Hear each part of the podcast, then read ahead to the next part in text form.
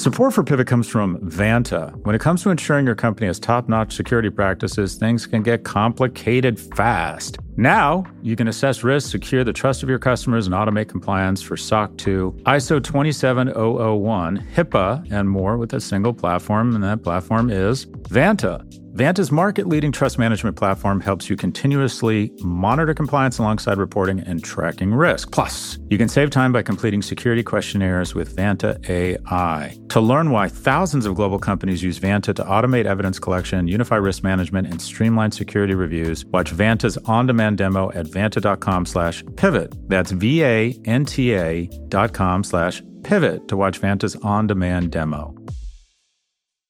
Hi, everyone. It's Scott. Today on the podcast feed, we're going to share an edited version of the fifth and final episode of Pivot Schooled, our live video series. This episode was originally broadcast on Wednesday, September 2nd, and the theme was the psychology of recovery.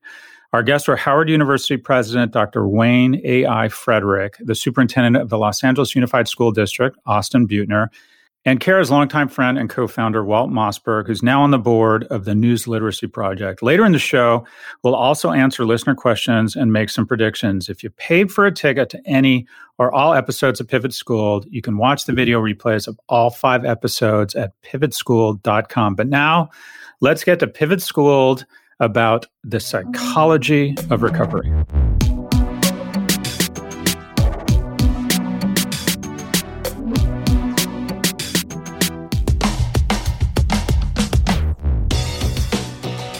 Hello, everyone, and welcome. Oh, there you are to Pivot Schooled. I'm Kara Swisher. And I'm Scott Galloway. How are you, Kara? Are you wearing a neckerchief? Men wear a lot of neckerchiefs, I've noticed. It's a man thing. Otherwise, I just forget it. I just uh, oh, keep it on all day. Yeah. I sleep with this thing. I sleep with this thing. Do you? Yeah, what's yeah. on it there? Yeah. What do you got on there? You... It's got skulls and crossbones. Crit- My friends, the oh, Hendersons down in Florida, gave it to me. I love it. I think I look oh, very nice. Like, who is who is that behind that necker? Who is that? Is it the dog? Could could he be our friend? Would he like me too? And then I go like yes, this. Like, never says, mind.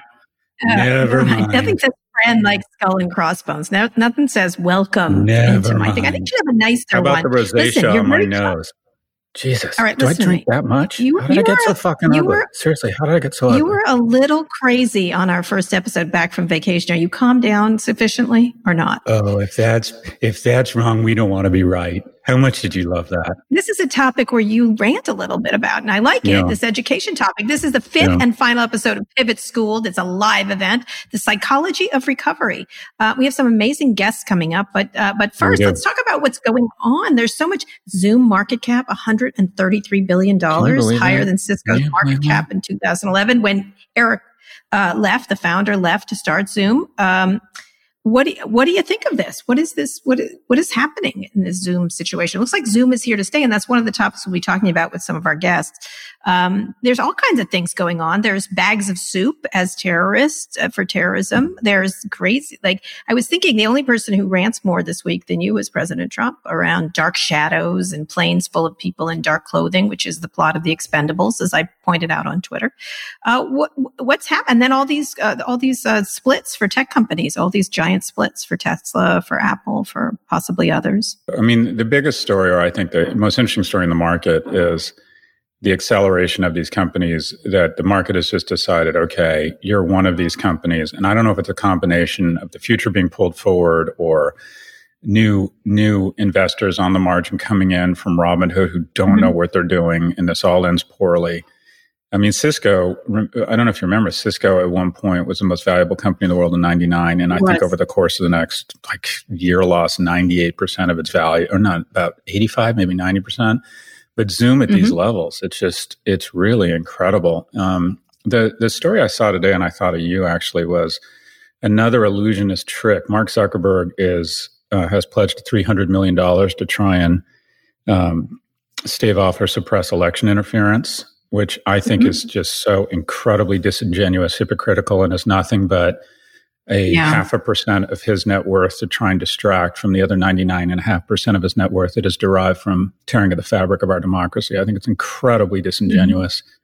And I hope no yeah. one is fooled by it. it. It's almost as bad as putting out a book about the important topic of gender balance in the workforce and then going on to elect an illegitimate president who puts people on the Supreme Court that undermines a woman's right to choice. You oh, know, it's just this is it's just you're surprised by this hypocrisy. They create the well, what problem. do you think? I'll they, turn it back to you. Three hundred million on the face of it. Three hundred million dollar donation to stop election interference. Sounds good, right? Sounds I would good. rather just I'd rather they just fix the platform so that it doesn't do that. They just reported that there were problems on the platform from Russians, including they took down a fake uh, news site where they used journalists, U.S. journalists, to write anti-Biden yeah. stories. It was from the Russians. It just is like it just pops up whether it's QAnon or whatever. It's the it's the maintenance of this platform and telling us that it's too hard to maintain means you probably shouldn't be there. And I think that uh, you know first they tried to minimize it and say it's not that big a deal, and then they said, well, mm-hmm. it's a big deal, but we can't control it. You know, I think it's guilt money. It's sort of like it reminds me of the Sacklers or, you know, that made all that money ruining people's lives through opiate addiction and selling it into the market in a way that was so aggressive where doctors prescribed it um, and, and, this addictive and dangerous substances and then giving money to museums and and trying to it's just it's not it's it's it's from the rich people's the evil playbook, I guess, but it's certainly mm-hmm. uh, problematic. I think it's just, I just would rather they would fix the platform and he can give away money all he wants, uh, or whatever. Better yet, let's tax these people properly. Um, but I think that it's just, it's, it's the same thing. It's, it's every day there's something fresh. And I would like to get, honestly, I mean, it sounds like coming from my mouth. I'd love to get a positive story about Facebook. I really would. Mm-hmm. I really would like to see something where they can add to the uh, to better the world in a way that's significant. I just don't know if it's possible. I don't. I don't know. And I think they're just going to get I bigger. Agree. Like, uh, uh, I mean, first off, if they wanted to, if we wanted to solve this, it'd be easy. It just for every instance of election interference, you get fined a million dollars and they'd start racking up billions of dollars of fines every day. They'd figure out a way to solve it. Mm-hmm. You know, just speaking yeah. of where I was, where I was t- pointing out corporations poor behavior. You know what I thought was a really, really wonderful thing that came out yesterday is Old Navy announced that they're going to give their workers the day off to be pollsters. I thought that was mm-hmm. just smart, good, the right thing to do. I thought that was really, really neat. So, so well done, Gap. Well on election sites work work on yeah, election be, sites. Yeah, I'm sorry. Yeah. Be poll. What do they call it? Be poll. Poll workers. what the term is. Poll workers. Poll workers. Thank you. Poll workers. Thank you. Yes. Yeah. Poll, poll brings up yeah. an entirely set of different images for I me. Know that. I, I just saw that. I saw you just went right to a strip club. I saw that. I watched it. I watched it be like pole oh, dancing. I hate workers. COVID. That's really one of the downsides of COVID. Okay. yes. difficult. Okay. By the way, I don't eat fast food or go to strip joints in the city I live. I have standards. I have standards. Oh, That's okay. No All and right. double no for me, just so you know, Kara. And more information that we needn't have learned about you. Um, poll workers should a lot of a lot of tech companies are pushing for their younger employees to be poll workers because it, Hearst gives people the day off on election day, as for generations. Well, that should be a national holiday. That's I'm sorry, that's always been it's been one of those things that should be a national holiday and all companies. And the way we are going to get it done is if com- big companies say the big tech companies would be perfect give everybody that day off and just make it make the businesses lead the way as they often have in many of these issues around racial integration gay rights and things like well, that. what if just uber gave the 4 million drivers minimum wage which is more than they make for the day off? I, I don't think google needs a day off. Those those folks are they got plenty. You know, they work from home. They got plenty of money. It's a symbolic situation, and and also help you know help help uh, help things. And in, in, the area we're going to talk about today, which is schools, also help um, help in that regard in terms of creating um, you know, ability for parents and, and others to have a moment's rest. And I think it just being able to vote, adding to the stress of COVID would be a great thing. Anyway, let's get on with the show. We have a lot going on. Uh, bingo. By the way, you, you do look rather natty there in your New York apartment. It's so fancy. It's fancy. I see you fancy. Natty, natty. natty. Yeah, just yeah. look it you up. Look nice. Look you look like a, you look like an eight year old boy about to get beaten up by somebody. Know, What's with that shirt? What's it says shirt? Or beat someone Brooklyn. else up. No, it's I've decided to give up on dressing. Um, I am going to the beach after this, and so I'm dressed for the beach. This says you Brooklyn on it, beachy. and I like I like I like uh, eight year old boy. I for a long time now, nice. and I still have, I have all my my sons. Thank you. I have all my sons' uh, t-shirts that I wear when they were eight years old, and I enjoy them to this day. I was going to wear an That's Angry nice. Birds t-shirt, but I thought Yeah, they fit me. That's very nice. And I'll be wearing Clara's clothes at some point, you know, not the ones right now. They're kind of small, but I like wearing children's clothes and I often shop in the children's section because I'm, a, I'm a wee little thing. Anyway, uh, let's go through things. Uh, I'm wee. You're uh, a bingo giant. is back. You're a giant. I'm a giant. I'm a giant. It's anyway. Right. You talked about your kids, Gestalt. Oh, shush, hush, hush, hush. Sorry, uh, you asked me about it. You said I look like an eight year old child. And it is, in fact, the t shirt of an eight year old child. We have a special announcement to make. Pivot Schooled is donating $60,000 to two hunger nonprofits, $30,000 to City Harvest in New York City and Frontline Foods, which feeds essential workers in impacted communities across the country. $20 of each ticket we sold went into the donation as we promised. And we mean literally, we couldn't have done it without you. Uh, we hope that we'll be able to raise more in the future, but thank you so much much uh, for your for for the audience, um, and we're glad to donate this amount. I think it's critically important. You see a lot of these food lines. Um, maybe the next one will be give, getting people internet access because you see a lot of school kids uh, having to do school in front of uh, like Taco Bells or places where there's uh, where there's internet access. But this is uh, this is a nice thing. We're not going to uh, say it's our uh, doing; it's all you're doing, and we appreciate it.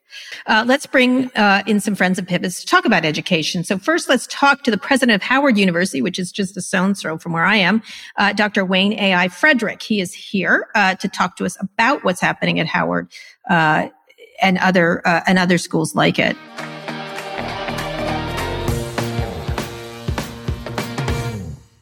Hi, how yeah, you doing? Hi, how are you? Um, thank you so me. much for coming on. So talk a little bit about your experience at Howard, what Howard's doing this year, virtual versus in-person classes. Is there a date by which you're aiming to have everyone on campus? Talk a little bit about your decision making around what you've been doing. Yeah, so first I want to thank you for having me and I appreciated um, uh, Professor Galloway's uh, presentation. Uh, we, we, had we put together a task force, um, looked at uh, the health and safety issues uh, primarily, and uh, we initially made a decision to bring a limited number of students um, to campus. I think one of the things that you heard in the prior presentation is that there are students at risk. And at Howard University, although we're a private institution, uh, we actually have a high number of students who have food insecurity and housing insecurity. 46% of my undergrad students are Pell Grant eligible, mm-hmm. and our endowment is less than a billion. So uh, we, we do have students, uh, for instance, students who are in foster care and emancipated, and they really plan their living circumstances around, when they're in college around, um, you know, obviously when the semesters, etc. Um, the city, DC then made a decision that uh, if you came from 29 hotspots, you had to quarantine for a minimum of 14 mm-hmm. days. And uh, we felt that that would not be something that we could um, navigate well uh, as well as uh, the high um, level of uh, contact tracing that would be necessary. Mm-hmm. So we decided to go completely online. As we go forward, um, we're, we're going to make a decision, especially uh, because we have vulnerable population. A high percentage of our um, faculty and staff are in the vulnerable populations. African Americans obviously have been disproportionately impacted, and so we uh, we employ more African American faculty at Howard University than any other higher ed institution uh, residential. And so we, we felt that that would be a risk as well and something that we would have to gauge as we go forward as well. So you made this decision early. You made it much earlier yeah. uh, and and not bringing the students back and doing it quickly. What has been the reaction uh, from students, professors, the DC community? Yeah, I, I think people have been understanding. Um, we do have students who as you can imagine, and coping as well because they are uh, in home situations where domestic violence is increased. Um, some uh, significant numbers don't have reliable Wi Fi, or just as was described, um, they have other family members who are also using um, that internet access, etc. And so they, they have some difficulty with that. But I would say overall, I'd say the majority of people were satisfied with the decision to stay away, recognizing uh, the health and safety concerns. Um, so, President Frederick, uh, first of all, I, I, really want to commend you and, uh, uh, for your leadership around this issue. I think if there's any university that could have made excuses for why they were having a hybrid model and try to wipe Vaseline over the decision to try and excuse the higher, you know, decent tuition, it would have been it would have been Howard, and you just did the calculus and said, you know, we're going, we're going online, and we're, we do not want people back on campus. My question is about graduation rates. And my understanding is based on my information, your graduation rates are about 59%. Is that right? 59% of the people who start actually end up yeah, graduating. That's. And at Georgetown, I think it's 94%. At George Washington, it's 84%. At Harvard, it's like 96%. If you could say anything to high schools, lawmakers, uh, to say, I need to get my graduate, uh, we're fulfilling against our mission. We have great kids. We need to get our graduate graduation rates up. What would you like to see happen such that you could take that number up? Yeah, that's a great question. Actually, when I started, the graduation rate was 38%. 38. And uh, we moved it wow. to, that's correct. Uh, that's absolutely correct. And we moved it to 57%, the four year graduation rate. And it was something that I have been um, very focused on from the beginning. The number one barrier to students graduating at Howard was finances. Uh, students who would not persist, not because of academic fortitude, but because of financial uh, circumstances. Um, we, we, have significant numbers of students who end up with unpaid balances um, well north of $25,000. Our AR uh, going into the year after school starts typically is above 50 million. This year has been one of the lowest. It's, it's below 20, it's, it's, below 25 million this year. And so financial resources, I would say, is, an, is the number one issue. And you have to remember the two, the two schools you just cited in the DC area, um, their tuition is almost twice our tuition. And yet still our, our students struggle because their Pell Grant populations are less than 20%, I believe. And as I said, ours is 46%. Yeah. So it's a combination of factors that uh, makes that difficult. So if I could speak to lawmakers and say, you know, what, what would change this? I mean, one of my goals at Howard is ultimately to allow every Pell Grant student to attend for free. A few years ago, I went to the Board of Trustees and I said, every student who had an expected family contribution is zero gets the maximum Pell Grant. Let's start something called the Grace Grant. And the Grace is a synonym for basically retention and access. And what we did there was we filled their package completely um, after their Pell Grant. And sure enough, what we saw was a graduation rate of 89% mm-hmm. in that group. Those students who did not get the same had the graduation rate that you quoted around 59%. So clearly, uh, taking away the financial barrier completely changed uh, those students' circumstances. And why is that? Someone might, may say, well, how does that affect their performance? Those students end up working. Um, so they end up, uh, you know, taking classes and at the same time trying to work and do that they end up incurring significant debt, which I think causes yeah. stress, um, getting bills from us consistently. And to a point that you made earlier, um, we have a rule that we don't provide a transcript if you have a balance with us. So the other thing that worries me about the circumstance as well is that the students then end up completing, they may have a 4.0 um, at the end of the sophomore semester, can't get a transcript from us because they owe us $25,000. And, and so it is a broken system and one that we're trying uh, to fix. So if we can fill it, and there's unspent Pell in the billions of dollars, mm-hmm. not every year, but especially when the country is in economic, uh, in, in, you know, better economic circumstances. So I've proposed that we use the unspent Pell um, in a in a proportionate manner to enhance the ability for those students to pay their bills and also for schools like Howard that are committed to get to taking in a large number of Pell Grant students to help with the infrastructure and support systems around housing and so on for those students and food insecurity. So, uh, first off, I really relate to what you're saying. I was a Pell Grant recipient uh, all five years at UCLA, and I wouldn't have made it through college without it. Uh, the other side of the equation is that my tuition at UCLA was twelve hundred dollars a year. Tuition at Howard is twenty seven thousand a year. Is that right? So Correct. you're still lower than most, but that's still, I would imagine if you're like most universities, tuition has grown much faster than inflation. And I, you don't have to address this specifically at Howard because uh, I don't want you to freak out your faculty or various cohorts. But speaking as someone who's a leader in the university community, the other side of that equation is we have to reduce costs. Costs have just exploded at universities, and most of that cost has been passed on to kids in the form of debt. What are the immovable costs here that have driven up tuition so dramatically? And what general thoughts or advice do you have uh, for us and for universities? What are we going to need to do to bring down those costs? Yeah, I'll, I'll touch the immovable cost. But before I touch that, I also want to mention that unfortunately, my faculty were paid about 25 to 33% mm hmm less uh, than the average uh, when I took over. They now at about 20% less. So part of the issue here as well, especially when you employ a, um, more African American faculty than anyone else is I, I, feel that we do have a moral obligation to try to help when you talk about generational wealth, et cetera, with respect to my faculty as well. In terms of the immovable course, um, one of the things I think that all, all universities do, and I think Howard is no no different, and we have to change, and this is one of the areas where I'm committed to, uh, is um, being all things to um, everyone. I think that's that's one of the things that we have to stop. We have 13 schools and colleges.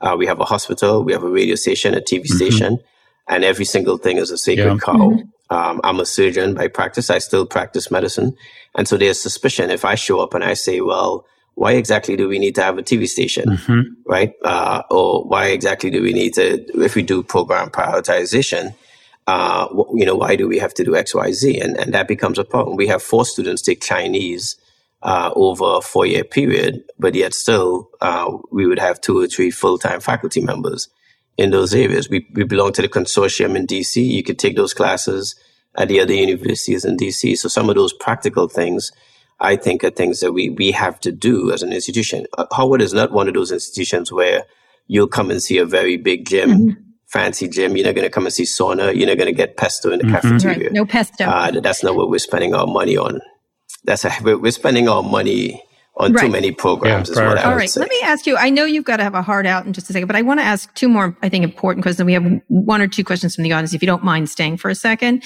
um, will, do you think virtual learning will always be a part of Howard's curriculum going forward? With Professor Galloway was talking about expanding the student body and then uh, cutting the costs. I mean, essentially, so you give more opportunity even after. Do you see that as a permanent facet of all universities? And then I'd love you to talk about, you know, Howard is a historically black university, as we all know. Uh, black Americans are dying of COVID at twice the rate of white people. Um, how do you think about recovery differently from non-HBCUs? Uh, and that's and then there's a question from the audience about that. Um, how is Howard University going to do business different with BLM insights? Uh, how how do you see that happening? The first one first is: Are you going to stay in virtual? Yeah, the on the first question, absolutely. I, I, think that we will have um, more virtual offerings. That was part of our strategic mm-hmm. plan uh, in order to be able to expand the opportunity. And some of the proof is in the pudding. Uh, the, pa- the pandemic came, uh, we went to virtual fairly quickly. And as soon as we, we got to virtual, um, we saw what we thought would be a decrease in enrollment actually go in the opposite direction. We had 9,400 students enrolled in the fall. Uh, as of this morning, we have 10,863 wow. students enrolled. So because students don't have the cost of housing and some of those other things, our retention and persistence has been higher. And so to, to Scott's earlier point, um, one of the eh, crazy things about this is we may end up with a higher graduation rate as a result of the mm-hmm. pandemic, which is not something that most people would intuitively uh, potentially think about. So I think we, there would be some of that. And yes, Howard is a HBCU. Uh, we have to think about the pandemic differently. And I think that there are three factors. Uh, one is um, you, you, look in DC, if you are a black male who lives in Ward 7 and 8, which is 95% um, black, your expected life expectancy is about 67 years. If you're a white male who lives in Ward 3, where the life expectancy uh, for a white male, whereas 95% uh, white is probably about 87 years, almost 20 year mm-hmm. Uh, there's something very broken um, in our society and our healthcare system. I, see patients with GI cancers all the time, and, and I see that wide difference in terms of their access. So, what we have done is try to be out in the community doing testing. When we look at recovery and coming back, uh, we recognize that access to a vaccine um, or any other treatment is also going to disproportionately affect us.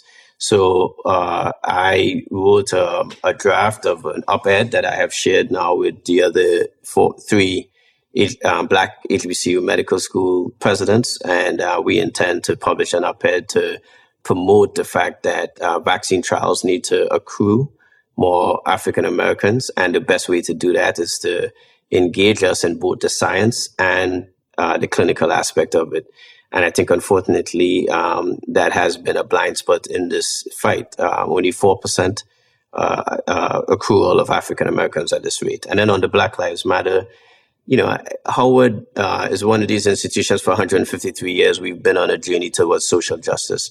we are in a very pregnant moment in our country where many are joining that caravan, and we're very grateful for that. The reality is, uh, just like with the civil rights movements and other movements, people will leave that caravan. We're, we're committed to getting all the way to the destination. So we're going to continue um, to do what we need to do. I don't think that there's anything different uh, per se that we need to do in this moment. We've been doing the things, and that is making sure we graduate people who can um, bring about policy change. So Kamala Harris being a, an mm-hmm. alum um, is an mm-hmm. example of that. Uh, Chadwick Boseman, as you just spoke about healthcare disparities, when we lose a 43 year old um, special human being to colon cancer, and we have um, guidelines in this country that um, rep- that recommend screening at 45. Um, that leaves him out. Mm-hmm. Um, Ibram Kendi, who I spoke to this morning, was diagnosed at the age of 36 with stage four colon cancer. And this is not an exception. This is becoming the rule.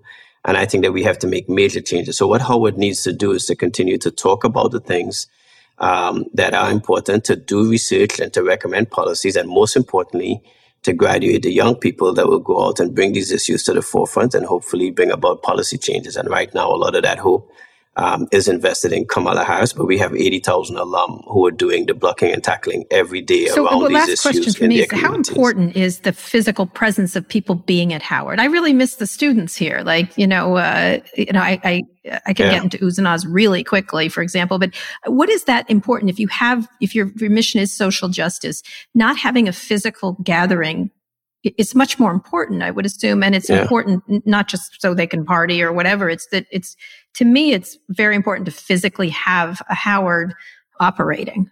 I, I, hope Scott will allow me this uh, bit of leeway, but I, I actually think at, at, an institution like Howard, it's mm-hmm. critical. Mm-hmm. The, the most important thing we do here is instill confidence in young people. And some of that socialization that Scott described in, in K through 12 um, you have to remember because of our public school system and the disadvantages that African American students face, they do not come to college um, with those same advantages because they don't grow up in systems that necessarily promote that and promote that in them. And when they come to Howard, I think we uh, have the ability to instill confidence in them and they leave here um, better because of the socialization. They spend about 10 to 20% of their time in the classroom. But a lot of, I think the secret sauce that occurs here occurs um, because Stokely Carmichael could run into somebody else mm-hmm. in the mm-hmm. hallway, or or um, a Chadwick Boseman could go make a movie with a Susan, Susan Kelechi Watson when they both were here, and a Bradford Young shooting mm-hmm. it. Um, that just can't happen in a virtual environment, and that's why uh, uh getting students to in, interact here uh, is important. We're not going to do it in an unsafe manner, but I, I do want to be clear that for an institution like Howard, even even going online and giving more opportunities virtual. Um, the, ultimately, I still think our secret sauce is going to be that socialization yep. that uh, does occur. Let me just say, if people who haven't seen Howard, it's a beautiful campus. It's really lovely and very. It's a gorgeous place. I enjoy going to visit it when I, in my neighborhood, and it's it should be. I can't wait to see the students there. President Frederick, do you have kids? I do. I have a 16 year old son and a 14 year old daughter, a rising junior and a, a rising freshman. So, a surgeon who's now the president of Howard, I can't imagine how much, how obnoxious your parents are when they get together with other parents bragging about you and you have kids. Can you give us just one piece of parenting advice that you've registered after being raised in obviously an environment that, you know, it worked out very well for you and now having your own children? What advice, what one piece of advice would you give to parents for raising successful kids? You know, yesterday my um yesterday would have been my father's 74th birthday, but he died a month short of my third birthday. He was a police officer, Mounted Branch police officer in Trinidad and Tobago, where I was born. I was born with sickle cell. My mom was a nurse, worked in the public healthcare system. I am the beneficiary of an incredible public yep. system uh, that worked well in Trinidad and Tobago, run by a prime minister who uh, was a political science professor here at Howard. What I have seen, especially during the pandemic, and my two kids, is that I think this generation is more altruistic. Uh, they have a lot more information about what is happening. And I think what we need to do is to recognize that they still need our direction and love because they have information that's not exactly formulated in a manner um, that makes sense. You can't get a lot of information in 40 characters on a tweet. And so while they have a lot of information, that's a good kernel to start a conversation. But ultimately what they want is for us to still um, be parents and to still be present, to listen, but at the same time to cajole and to push them in certain directions. And this pandemic has taught me that I, have spent more time with my kids in their 16 and 14 years in the past uh, six months than I did their entire yeah. lives. And I'm ashamed yeah. of that. Um, you know, but I think it's time they want us. Wow. They that, want that, you, that, Scott. That's really inspiring. Thank that's you. wonderful. Thank you that's that. fine. Thank you so much and good luck at Howard. I can't wait to see you all back on campus, but good luck with this uh, semester. And thank you so much. You're an amazing leader. Education thank you, education. President Thank you. And I appreciate all that both of you do. Thank you very, very much. All right, now that was amazing. I feel I that was very it's an amazing school. and inspiring. It's an amazing, it's inspiring. It's an amazing school. I will take you on a tour of Howard when you come visit me in my here in DC. You always promise me that stuff. Well, you, you haven't come here. You haven't come. It's not taking you for golf. There's no golf mm. course here. Anyway. Hey, it's Scott. We're listening to the fifth episode of Pivot Schooled, which was broadcast live on Wednesday, September 2nd. We're going to take a quick break now, but we'll be right back after this.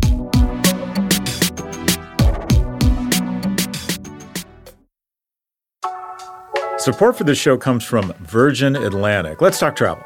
Whether you're setting off on a business trip or taking that well deserved summer vacation, we're always so focused to getting to our destination that we forget to embrace the journey. Well, when you fly Virgin Atlantic, it serves as a reminder that a memorable trip begins right from the moment you check in. That's why they offer loads of special touches to truly elevate your time in the sky, such as in flight movies, music, TV, and podcasts that you actually can't wait to dive into a snack bar that you can help yourself to at any time, and an iconically British high tea high up in the clouds. They've got these little salt and pepper shakers that you're encouraged to pocket as your first souvenir. And if you're feeling really fancy, how about a wine tasting experience at 38,000 feet? Uh, so, really, we're just getting started. From their brilliant next level service to the food, the entertainment, the planes, the clubhouse, the crew, and so much more. These are just a few of the many special touches that make me love flying with Virgin Atlantic. And I do, I fly Virgin Atlantic a lot. Check out virginatlantic.com for your next trip to London and beyond and see for yourself how traveling for business can always be a pleasure.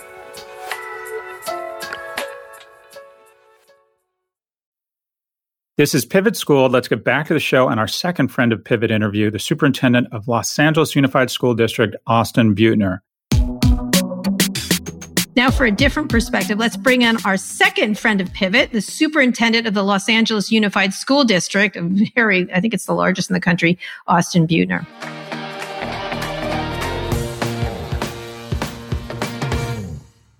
Austin?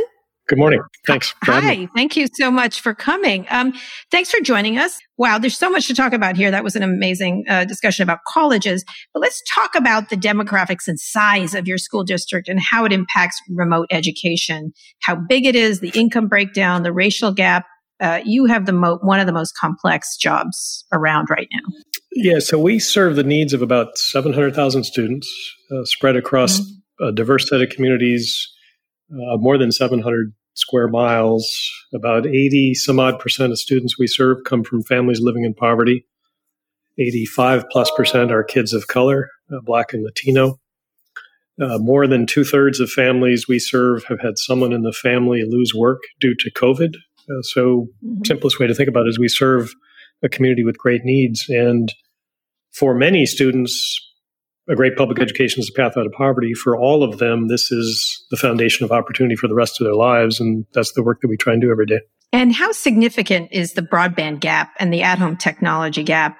And what are you doing to address it? That's sort of the first basic building block of what's going on. And yeah, talk well, a little bit about what so you're doing back, right now. Yeah, so go, go back to March. And before March, so let's say February, we do three things. We help students learn, we provide a safety net for students and families, and we take care of our employees. We've got 75,000 employees who take care of the 700,000 students. And we have tried to do those same three things, uh, starting first with a low tech solution. So we reached out to PBS. We created a set of student centered learning shows now watched by more than 200,000 people each week in Los Angeles and have been adopted by school districts in 30 other states.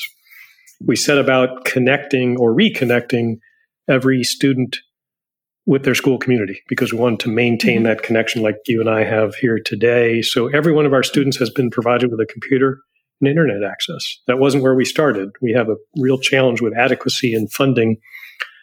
State of California invests about $17,000 a year in a student State of New York, New York City invests about $30,000 a year K 12. Mm-hmm. And that lack of adequacy we would have seen before if you and I had gone to a classroom and said, wow, there are too many kids in the class, or how come this school library doesn't have a librarian?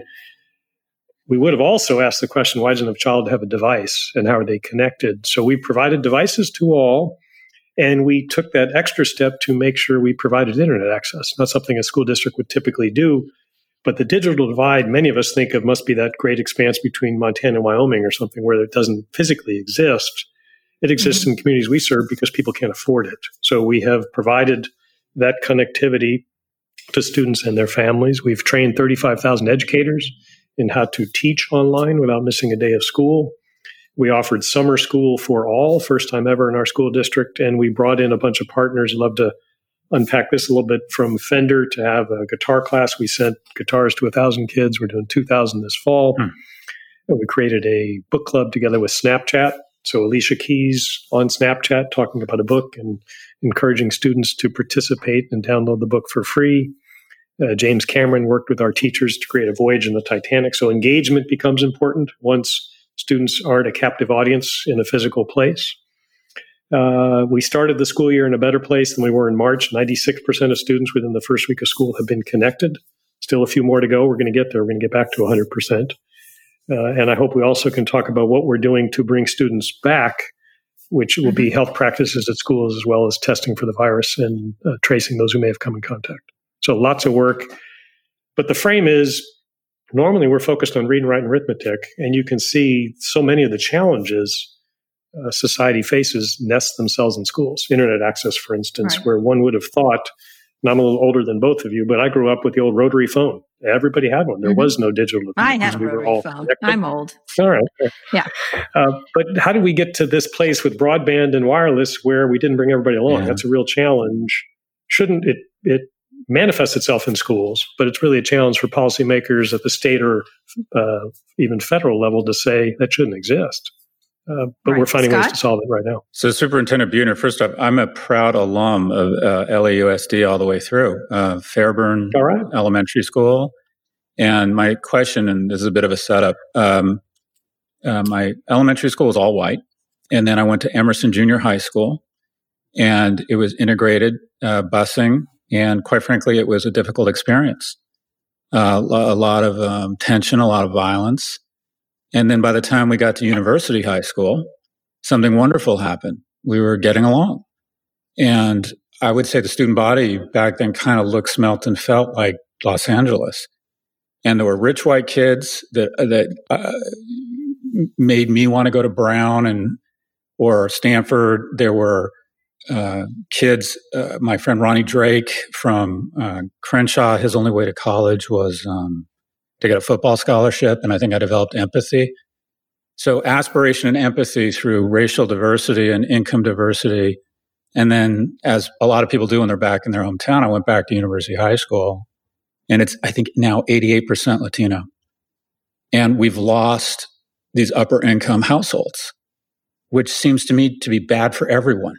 That this, I don't know, traditionally, I don't know, we call it white flight, but what do we do to create school systems that create, or LAUSD back to a point where there's both empathy and aspiration? Do we start taxing private schools? I mean, it just feels like it, LAUSD just feels like how do we get back to public schools, America kind of investing in public schools such that well, well, well I, I, think there, there are two parts that? to that. No, I agree yeah. with the premise. Uh, uh, and by the way, if we went to uni today, that high school actually has the largest portion of students who are experiencing homelessness of any of our high schools. Uh, to give you some uni. sense of the demographic that has shifted, uni high. Uh, one wouldn't but you would you By the way, this students is, living this is a high school smack dab in the center, pretty much of like Westwood, Bel Air, Santa Monica. Right, uh, but let's let's think of schools again as reflecting society. We have a society of haves and have nots. Yeah. Let's have that conversation uh, because I don't know that it's necessarily defined around race. It has become reflective of race in our schools, but it's really a demographic challenge, which is we serve the have nots 80 plus percent mm-hmm. living in poverty. And by poverty, I mean about a third of our families are trying to get by on a household income of less than $25,000 in Los Angeles. Household income, mm-hmm. less than $25,000 in Los Angeles. That's uh, that doesn't work. And because of that, we've seen a shift in a generation or a generation and a half since you were at uni. California schools used to lead the nation, used to lead the nation in student outcomes, used to lead the nation in investment, uh, measured as, let's say, per capita uh, investment in students. We've gone from top of the pack to bottom of the pack, generation, generation mm-hmm. and a half. And community haves and have nots, convincing the haves that this was the journey we were on. I'm a public school kid, but for my public mm-hmm. education, I wouldn't have the privilege of sharing this conversation with the two of you today. And we have to recreate that opportunity for all in society. And we're not. And, and that's a hard conversation to have. You see it in schools, but mm-hmm. Los Angeles, one of the most diverse communities in the country, tremendous affluence, tremendous poverty, and everything in between. But somehow the public school system now serves those who don't have. Uh, and that's not right. We have to begin to address it. There are systemic issues. There are systemic issues in how zoning has led to underfunded public schools. Uh, mm-hmm. Zoning has created disparities yeah, where communities of color have less funding than, than other communities, right? Uh, but mm-hmm. foundationally, yes, we have to get the haves and the have nots to have a conversation about adequate investment in public education. But more tactically, so you, what would you say to an alumni of LAUSD that wanted to help right away? What would you what would your be your call to action? How can we help? Huge beneficiary of the LAUSD wanted to continue to be a, a springboard for young men, young men and women, boys and girls. What could we do? What can we do? I'll give you the uh, the high, not the high, the, the broader systemic, yep. and then I'll give you something you could do tomorrow. Uh, the okay. systemic is continue to be a voice for the need to rebuild public education. Uh, mm-hmm. And that costs dollars and cents. That's what it all starts with. We have people who do work in schools, and we need more people doing more work in schools. That's fundamentally what happens every day. So continue to be a voice for the lack of adequacy and the importance of adequacy in funding public education. Uh, the second, tomorrow, uh, join us, take the journey James Cameron did, and let's figure out a way to create a class in this online setting where we teach each of our students how to create their own podcast and to share their voice because ultimately it's mm-hmm. giving students a sense of their own agency as part of what we do and by the time they're mm-hmm. at uni we hope students have found a way to share their story and their voice and it might be in a podcast or some other form of uh, journalism but what we've done with james cameron we can do with you scott if you're willing and we'd love to think about that yes scott yes scott with students i'm not so sure well, i'll check that. with my co-host and see if she's up to it yes of course. What are you talking about? I didn't need to protect them from you. Um, but more, more to the point, uh, when you're thinking about what's lost, though, you have from from the pandemic, you've gone virtual. The costs are lower, but there also there's this idea of a lost year. I was talking with one of my sons about it, a lost year of what's happening, and he is a very privileged kid. Um, still feels adrift having he keeps using the word meaningless. Like this is is this meaningless which of course is typical for uh, a lot of kids feeling that way. How, what have you lost here? And what do you think has been uh, what have you looked at and thought this is maybe this is some changes we need to make in our education system like scott talks about because one of the things he talked about was the importance of physically being with each other that, that there's this socialization sure. part there's this yeah, other part so without what, question what that, that we want to be back in schools. That's where learning best happens. And let me just uh, recalibrate one comment you made. It actually costs more in online and even more in hybrid. We can come back to that. But we know for certain types of students in particular, they are missing the most. It's now six months. Six months since students have been mm-hmm. in schools, the longest in modern mm-hmm. history. Uh, I've never seen anybody learn to read online. Don't know how that's going to work. Mm-hmm. Uh, our students learning English, students with differences and disabilities, students who might have been struggling before, online isn't the best way to help that student uh, catch up, let alone make progress or accelerate the pace of progress. We're doing some things online to try to address that. A Zoom, a group Zoom, it's pretty hard to provide individualized attention. So we're providing one on one tutoring in ways we've never done before, things like that. Uh, but no question, students are going to learn best in a classroom setting, and not just learn best, the socialization, the other uh, non uh, uh, non school learnings that you might think of in a school setting, we're missing out on. Students miss their friends, teachers miss their students. Mm-hmm. That mentorship that comes from a classroom setting with a great teacher leading a group of young men and women and so on, all those are missing. Uh, and we have students in isolation, and it's important that we don't think of what a home setting looks like by any of the three of us. We've got nice mm-hmm. roofs over our head. We know our next meal's coming from uh, that's not necessarily the case for so many of our families. And so the shift to online where the burden is on the family to be the mentor, the proctor, the homework helper. Yeah. Where even finding a quiet place to do work is really, really hard to do. Uh, we want back in school as soon as we can do so in a way that's safe and appropriate for all who are in school. Mm-hmm. Scott, and then we have a couple questions from the audience. The calculus around bringing kids I think it's a different calculus, the calculus to bring back kids, even a different calculus from my K through five versus sixth grade to 12th grade versus higher ed. Just walk us through in your mind what was the calculus around your decision to open or hybrid or not open? Sure. Uh, we closed in March with no incidents in schools, none. Mm-hmm. Uh, this was a new and uh, obviously uh, toxic disease. We wanted to make sure we kept the safety and health of all in school community first, paramount. Uh, back in July, we made the decision to stay online because the overall health factors in the community weren't right. There's still way too much COVID in Los Angeles area.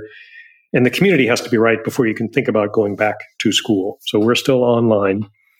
Uh, when we go back, it will be hybrid, not because we're choosing hybrid over all back or online. It's because hybrid is a compromise between what you'll need to do for health practices. Less students in a classroom means more space, or more space means less students.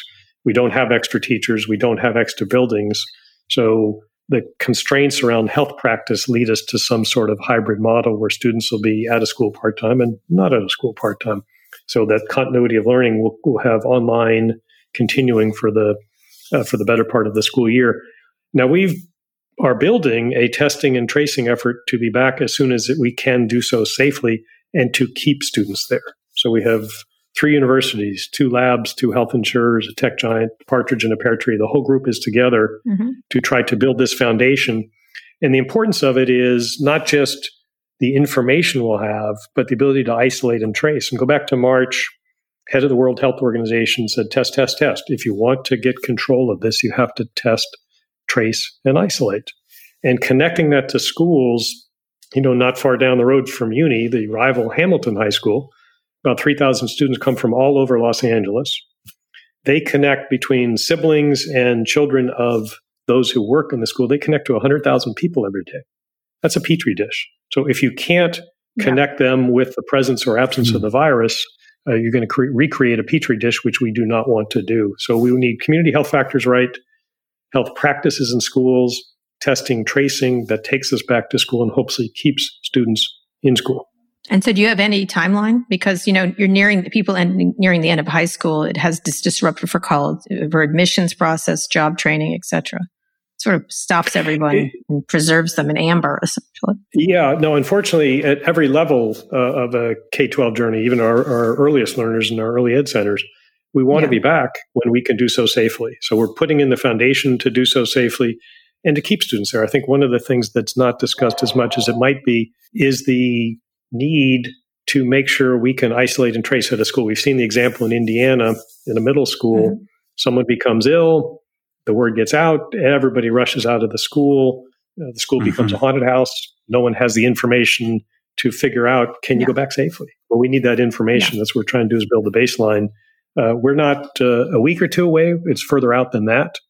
And we'll mm-hmm. be guided first by what the overall health factors are, second, what our science partners say, and that's the foundation on which we're doing all of this. And then watching other school systems. Okay, a couple quick questions, if you could answer them. How can schools proactively monitor their students for mental health concerns and intervene as necessary? You already had that issue, but now it's sort of tripled and tripled and quick. Well, yeah, we talk a little about the health crisis. Mm-hmm. And the system more or less rose to the occasion. There, there are ventilators where there needs to be a ventilator, if you will.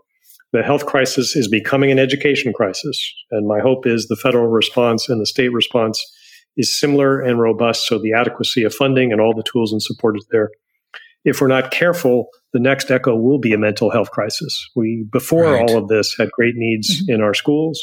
That will come back to schools. The child who's from a family where someone may become sick, or God forbid, worse than that, the child from a family where someone has lost work. All that stress and trauma is going to come back. We're going to need more mental health support in schools. Until then, we're continuing to provide a safety net. We have a hotline. Any student, any family can call. We've got counselors on standby to have that conversation, refer them for help. Uh, but we know it's coming back to school when we're back at schools, and we have to be ready for it. All right. Do you plan to conduct uh, summative testing this year? If not, how will you identify and remediate 18 months of an unstable learning environment and huge learning loss? Yeah, let's let's uh, define for the audience formative and summative. So, summative mm-hmm. for us is a state annual test. Uh, the state mm-hmm. did not do those last year. Will not, uh, to our understanding, be requiring this year. We are doing formative evaluations, which a teacher might customize to her group of 10 or 32 students in a classroom to get a sense of, okay, Care, where are you? Haven't seen you for three months. What's your level? What can I do to help you provide mm-hmm. you feedback, provide your family feedback? So, low stakes formative assessment being done. We think that's most valuable. That's where the educator in the classroom can use to guide a student, provide feedback, and provide feedback to the family. Uh, I think we're a ways away from summative tests, the standardized meaning much in this environment when the focus has got to be on helping students catch back up and accelerate their pace of progress. Okay, last question. Do political forces like gerrymandering make it difficult to effectively govern a school system where there can be stark differences in resources between schools? Uh, we we are the largest school system in the country with an elected school board, so politics enters schools. That can be mm-hmm. tricky yeah. to navigate. Uh, we try to keep the focus on students, and if that's our north star, I think we're going to do just fine. Uh, the disparity of resource, we're, we're, we're as a school district all on the side of the have nots, unfortunately. Um, so the disparity between Los Angeles Unified and other more affluent school districts uh, might be where that tension comes in politically, maybe at a state level or even at a federal level. Uh, but Los Angeles Unified, we're working and fighting on behalf of students, more than 80% of whom live in poverty. Uh, so we're fighting for the have-nots to make sure there's adequacy and appropriate funding in public schools. All right, this is great. What tech giant are you working with? I'm sorry, besides Snap and some, you mentioned some others. Uh, Microsoft. So Microsoft is providing a mm-hmm. foundation. Mm-hmm. They're building an app, which is actually we're adapting the Microsoft Return to Work app. So you would mm-hmm. have your device, you would do a self check for your health factors. That becomes the place in which the testing gets layered on top of, ultimately ending in a QR code which says, "Come on in today." if it's green or if it's red, gosh, we need to get you a test, or maybe if it's more urgent than that, make sure to connect you with a healthcare provider. So Microsoft's providing that foundation. All the data will be in the systems they've created for us because we'll be gathering data from health insurers on what the impacts of COVID are in the community, what mm-hmm. happens from our tests, how we schedule nurses to provide the tests. So Microsoft has built an end to end system to help manage, but the interface all of those are in schools, we'll see is the app that's on a device of some sort, uh, which allows us to make sure that we're communicating carefully with the community about what the health needs and the health impacts in a school are, and to make sure as we bring people back, we've set up ways to mitigate the risk as best as possible. All right, uh, Superintendent Beutner, thank you so much for coming on, and good luck with this. Schools have started. Have started already? Have they begun? We started uh, back on August 18th August. Uh, right. online and uh, and uh, so we got a couple weeks. Uh, so far, you know, we're we're doing all right. I mean, we need to continue to make it better. Absolutely, we learned something since March. We learned something in summer, and we're applying it every day.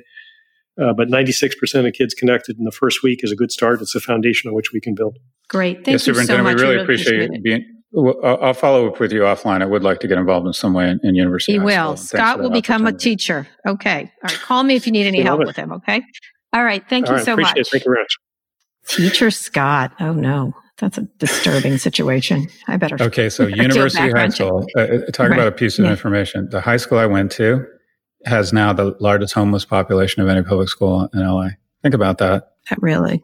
Uh, I mean, it's just uh, eighty-five percent of the students in LAUSD are dealing are technically living in. Poverty. I mean, it's just it, it's like schools our schools have inherited like all of society's problems. Yeah, yeah. You know, yeah, it's very, it's very discouraging. It has. Uh, oddly enough, may I give you a little point of thing you don't know about me? My uh, th- thesis at Columbia Journalism School was about kids living in homeless shelters trying to go to school.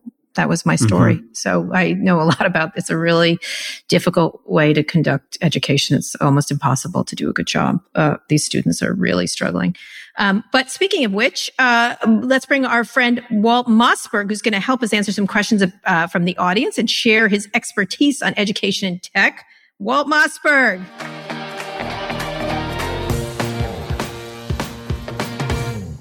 Hey, Mossberg. Expertise in education. Hey, Swisher. Hey, how you doing? Hey, there, how's it going? I went to various schools, but mm-hmm. I didn't run any. No, I know you didn't, but you're working on some stuff. Yeah, I, I am. And um, I just, before I talk about that, I just for a second want to comment on Scott's slides, which I think were terrific and I agree with. I'll tell you, Scott, that I was actually a trustee of a an expensive Northeast private uh, university, mm-hmm. Brandeis University, where mm-hmm. I graduated mm-hmm. for about four years. And uh, it was a very large board of trustees. It had about 40 people on it. And in the last vote uh, in which I participated, I refused to vote for the budget. I was the only one. And I refused to vote for it because it had a, I think, a 3% or 2.7% tuition increase. This is about eight years ago. Mm-hmm. And um, I just, they said, well, why won't you vote for this? I was already the most, the least popular trustee because I asked too many questions. and um, I said, I said, because it's immoral and unsustainable.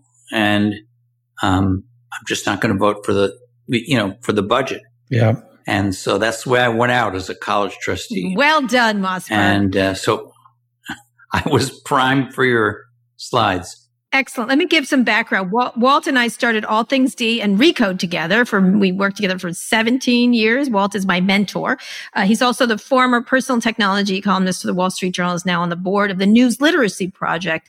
Um, and as he said, he was on the formerly on the board of trustees for Brandeis.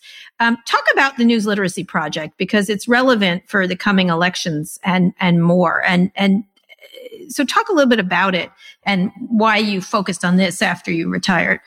Well, it's a big reason I did retire. Actually, was was to put my time and effort into it. Um, the News Literacy Project is an organization. It's 12 years old. It did not just start after the 2016 election, mm-hmm. and it has been focused and is focused uh, primarily on K to 12, uh, actually middle and high school students, and um, it has a digital curriculum which uh, can be used in any class by any teacher, although it's primarily social studies and English. Um, and uh, we teach. Uh, it's kind of the demand side of um, disinformation and misinformation. Mm-hmm. We teach uh, uh students who uh, still have malleable minds uh, how to do critical thinking about stuff they see online and how to stop and think before they share something that may agree with what they believe but be false, uh, may uh, come from their best friend who they trust but may be false. And we have uh, uh lessons that uh, teachers you can use in the classroom that teach them uh, how to distinguish what's a hoax and what's a conspiracy theory versus what are facts. Mm-hmm. We also teach what journalism is, what journalists do. We have the students. Uh, there are there are units where they have to be a reporter. We give them a situation. It's not a national political situation, but we give them a, a news situation, and they have to be a reporter, and they learn kind of what it is like to try to be a reporter, uh, and and what goes into that, um, how people uh, lie or how people uh, unwittingly don't have the facts. And we also uh, teach them about the First Amendment. Right, which is important. So that brings us to uh, Facebook, I guess. And you were one of the first people to really start focusing in, as I recall, when you called, uh, when I was starting to cover Facebook, you turned to me and you hadn't done a whole lot on it. You said, Mark Zuckerberg is an information thief. And that was the nicest thing you said. Yeah. And it, it was the, it was the beginning. And you had spent your whole nicest thing. And you spent your career, you know, talking to the bigwigs of tech and, and watching the growth of it. And you're considered probably the most well-known tech journalist uh, who really did pioneer the, the, the sector. When you look across this and you're working on the news literacy project and you're thinking about education and pe- young people, young people's minds, what do you, and the impact of COVID, it's like all on top of each other and you have the president tweeting. How do you look at the landscape? If you were sort of commentating right now, if you were writing, what would you focus on? What do you think is important to focus on in tech and media? I think we are desperately in need of, and I know how ridiculous this sounds given the situation right now, but we are desperately in need of federal laws that set some guardrails and some principles and, and, and regulatory regimes for the web, uh, for social media in particular. Mm-hmm. And I think we actually also need a new agency. Uh, it could be a court, doesn't have to be a regulatory agency. Mm-hmm. I actually wrote a column uh, before I retired three years ago calling for a specialized court that could build up a body of precedents, but not micromanage mm-hmm. uh, the web. Uh, but there's a there's a number of ways to do it uh, where we uh, force these guys to uh, enforce their their own terms of service or what is in the statute. And look, Mark Zuckerberg can get rid of a lot of this bad stuff uh, proactively much more quickly than he's doing and much more broadly than he's doing. And he just doesn't care. Um, Word. I don't think he has, he, I don't think, I think Facebook is irredeemable without a government intervention. And, you know, this, this bullshit that, that he's able to do what he wants because of the First Amendment is bullshit because the First Amendment does not require him mm-hmm. to cover to carry any content. It's also, I think, it's getting very tricky to call Facebook or Twitter uh, just a neutral platform. I think, in particular, Facebook, they are essentially a publisher. I would argue that ha- having an algorithm um, organize what you can see in your feed, you, you know, you may not see what your all of your friends have posted because the algorithm uh, organizes that. I think that's really not that much different than the editor of the Washington Post and his sub editors sitting down and making a decision. Scott, he's speaking your language. Yeah, I mean, well, Uh, I am Walt minus the credibility and, and, and history and domain expertise. But anyways, we're, we're brothers. we are brothers from another mother here uh, including including the refu- refusal to uh, uh, endorse the budget. I was on the board of the hospital, although anyway, I won't even go into it. But if I had called you uh, at the outset and and uh, when I just started working with Kara said, "Look, give me an unfiltered unfiltered advice on working with Kara Swisher," what would you have told me? Oh my God! All right, fine, I'll allow it. Oh, geez. Um, Remember, I did 17 years, and I know you guys are close and you do a great job, but I did 17 years and I talk quite long. So You're it would have been a long like the world conversation, Scott. I did 17 um, years. Kara, Kara Swisher oh, is God. a genius. She's the best natural uh, journalist I know. And we, we're, we're different people, but we bonded uh, quickly. We're still bonded. Mm-hmm. And I would just would have told you to, that she has fantastic instincts and it's, it's good to trust them, but it's also good to push back sometimes because sometimes she wants to change things for the sake of changing things, for instance, or whatever. And you have to be in there with her and she will listen to you, but she has phenomenal instincts and I adore her. All and, right. That's um, I actually walked answer. her down the aisle at she did one of her wedding. many weddings. There's one coming up. There's a new one coming up that you're going to better get ready for. Anyway, um, so let's ask the questions from the audience here. We've got a few minutes, then we're going to get to some other questions. Uh, what are the challenges young people face in understanding and trusting information on the web? Well, I think there's a natural instinct to believe what you read, mm-hmm. um, whether it's you know, in the old days in print or now um, on the web. And I think the other big challenge is there's a, there's a natural instinct to believe what your what people you trust and like have uh, liked. There's always peer pressure for young people, and there's also just you know, Kara's my friend. Kara mm-hmm. uh, shared this with me. Should I go on and reshare it to a bunch of other people? And it's kind of like the pandemic. I mean, you know, it goes on and on until goes viral, but it wasn't true. It was a stock photo from three years ago and some completely different situation, but it appears to show that that you know Kenosha is is cinders and mm-hmm. and and there are no buildings left there. And right. so um, I think those are the challenges, and that's what we're trying to do. All right. I'm going to stop you because I have another question. What's the biggest change you've seen covering tech from 10 to 20 years ago to today?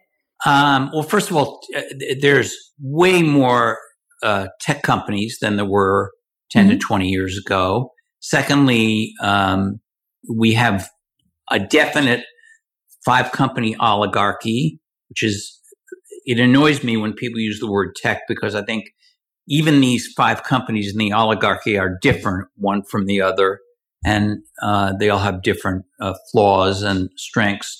But um, the oligarchy snaps up small companies uh, and doesn't let them uh, have a chance to grow to become big. I mean, you know, Apple was little, Google was little. I mean, Kara, I remember you mm-hmm. and I going to a cheap Chinese lunch with Larry and Sergey before they could afford a jet. Mm-hmm. Um, they were very little at one point, and um, uh, so uh, you know, I think today we have fewer companies that either want to or get the opportunity to grow into something competitive to the big guys, okay. and that's a different world. Okay. All right. Can I just say something? I mean, just as okay. an example, sure. I did the first review ever of Zoom mm-hmm. when it had hmm. nothing. Right. And that was in 2012. And I wonder today if Zoom wouldn't have just sold to one of the big guys if it started today. Yeah. That's a really uh, yeah. good question. That's an excellent. So we're going to, Walt, you're going to stay with us. Um, it's time for listener mail. First, we have a video question from Roman Rubenstein. Scott, you separated the value of colleges into three broad categories of credentials, experience, and education. The first two, credentials and experience, can be measured in real time or immediately upon graduation. But measuring the value of education takes decades. You've used 30 year NPV to measure the monetary benefits. This could also be extended to societal benefits and personal self actualization. All of this makes it really hard to measure impact of new innovations in education ex ante. Instead, professors, students, and parents fall back on centuries of proven data and approaches. So the question is, how can innovators in the space break out of this conundrum? Okay, quick answer from both of you. Scott? Uh, Walt, you go first. Give him the hard um, one. I think it's. thanks, God. Uh, you're learning. I um, I honestly think you won't. You don't know the value of your education until you're maybe 30 mm-hmm. Um, I don't know how what the metrics are that would allow you to to justify that. Do you justify it by income? I don't think so. I mean, it's part of it, but it's not most of it. Do you justify it by what job title you have? I mean, I, I just think you have to look at what kind of person has been turned out and how the part of that person that is re- represented by education um, factors into their life and work. All right, Scott. Yeah, what one of my favorite books, The Little Prince says the essential is invisible to the eye. The curiosity, the empathy, uh, falling in love for the first time, getting your heart broken, having your heart grow back stronger, realizing you'll you'll be okay. With the resilience, testing your limits, you know, all of these things. What is essential is invisible to the eye. There's a an impossible to measure, joyous exploration in a safe place that is college. And um, and I, I don't want to pretend that we're going to replace that virtually. The question is, can we can we expand access to that incredibly joyous experience, even if it's less leafy or less Rolexified to more and more kids? How do we give more? You know, I just want to go back to the future. I want to go back to the shitty buildings of UCLA where I could afford to go for 400 bucks. But he's right. Those, that stuff is really difficult to measure, and I don't want to underestimate how how how important it is. All right. Next video question was sent in by, I hope I'm pronouncing this right, Louis Swisher in New York. Uh oh. Hello, Professor Galloway. Um, I'm here in my dorm at NYU. Uh, just completed my quarantine. I'm very excited to be over with it. Um, I have been wondering, it's been hard for me to focus on my schoolwork, mostly because my mind's just in an absent space during this quarantine. But going forward with online education and distance learning and all these measures that are just so new to us, what advice can you give someone like me who just has a bit of a t- uh, like an attention problem um, and like has t- trouble being engaged and stuff like this. I just, I, I really want to get the most out of my education. Sometimes I find it hard to. So I'm just wondering any advice you have going forward. Thank you. Hope all is well. Fantastic hair from Swisher. Go ahead. Go ahead, Scott. Of, literally, you. All I could think about, I could barely listen to what he was saying. All I could think about is like, Jesus Christ, look at that hair. Look at that hair. he's a cross between he's a cross between Cher and AC Green from Oregon, who went on to be an amazing basketball player. Uh, God, if I had that hair, I'd literally have it out to here. I would look like He'll some sort of some. hipster. He's getting a cut this oh week. my God. You go ahead. You well, go. I don't know. It. How does he focus? Well, boss, it, it sucks to be a grown up. You're at NYU. You're going to have to learn how hard it is to focus. Uh, other than that, get some ADHD drugs and call me back. You're like, le- learning how to focus and do shit you don't want to do. That's called being an adult. Suck He's it up. Talking about switch. online, online, online. It's a very different experience. A lot of kids are, you know, having trouble. You haven't been in my class. Learning. It's not easy to focus in my class. I'm sorry. Go ahead, Walt. Let, let, let, me let me just say first first of all on the on the crappy buildings. My first building, uh, my first dorm was just a cinder block. It was like a prison cell, mm-hmm. but I loved it because I wasn't living with my parents. Right. Um, secondly, Louis, who I will tell you, I first saw the day she brought her, him home from the hospital. Um, Louis looks like all the other students when I went to college in the 60s. Yeah. That's when I went to college. Tie dye's a in thing. the 60s, not the Tie 80s. dye's a thing. Tie dye and long I'm sorry. hair. Kara, I just got to say, with that, that, hair, that guy is not distancing. That guy is, that guy is not, that is groovy hair. That guy is, is not distancing. He, oh, sorry, no listen, way. Stop. No listen, way. I know you're that jealous of the hair. Give He's him, give students He's that a great kid. He He's a good guy. He's a great guy. no, yeah, he seems like a not. good kid. What do you do if we're moving to a virtual education? The, the, the, we're not moving there. It'll be hybrid. All right. Okay. So it doesn't matter because Austin Austin Beutner was saying you can't learn to read in a virtual environment. I'm trying to get you that's to diff- focus. That's K to 12. That's a much more serious problem. Yeah, he's going college students should be able to handle it unless it goes on forever. Yeah. Mark my words.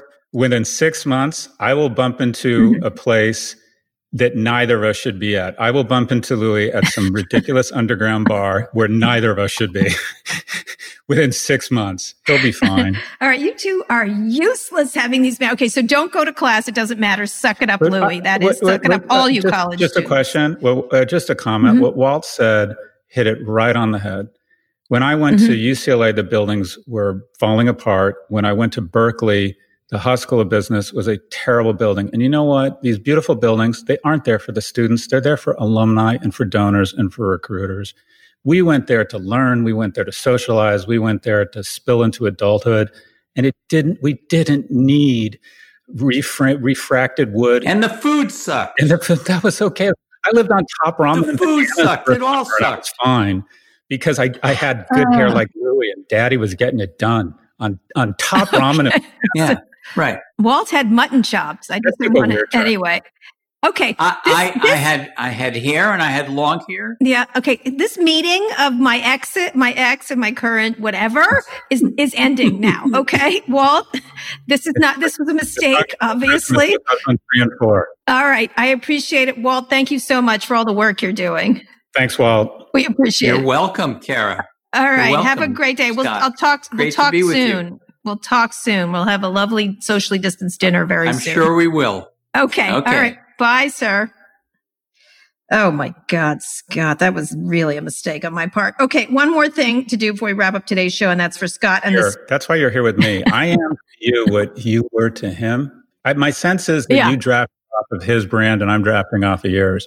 That's right, and you're moving along. Okay, so anyway, special guest to make some predictions. Okay, predictions is our final ep- episode, and it's our final uh, thing here. I know we've kept people here a long time, but too bad. It's good stuff. Okay. Uh, before we get to your predictions, uh, Professor Galley, we have another special guest who sent in a video with their prediction. Let's play it.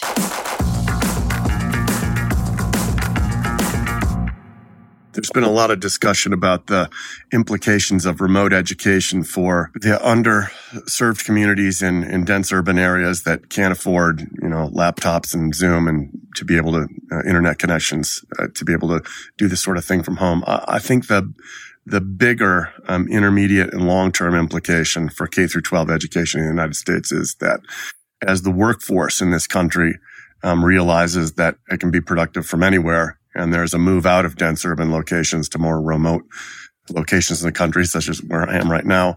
Um, the tax base in in states like California and New York, whose education systems rely so heavily um, on public funding, are, are really going to come under even more pressure than they've been under. Uh, they're already under intense pressure uh, because of the uh, funding the pensions and, and so forth. But that's going to be a real problem, I think, in the intermediate term that we're going to have to solve at the national level.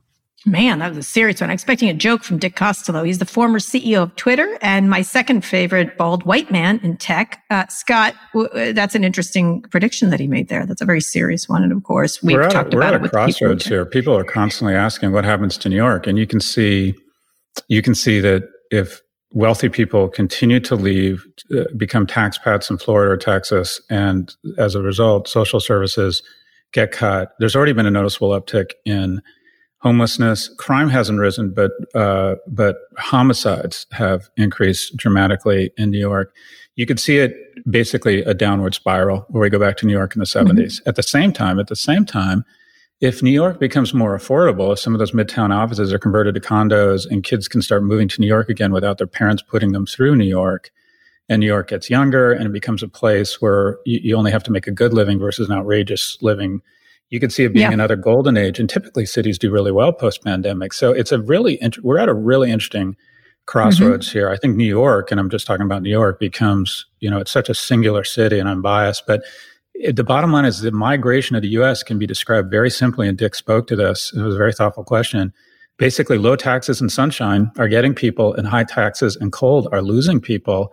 And it feels like we're going to need some sort of federal le- legislation because some of these states are just going to get they're on a downward spiral. Mm-hmm. When one man, David Tepper, leaves, moves from Short Hills, New Jersey, to Miami, and the the the treasurer of New Jersey has to call an emergency meeting because they have a hundred and ten million dollar hole in their budget, which means closing schools and food banks.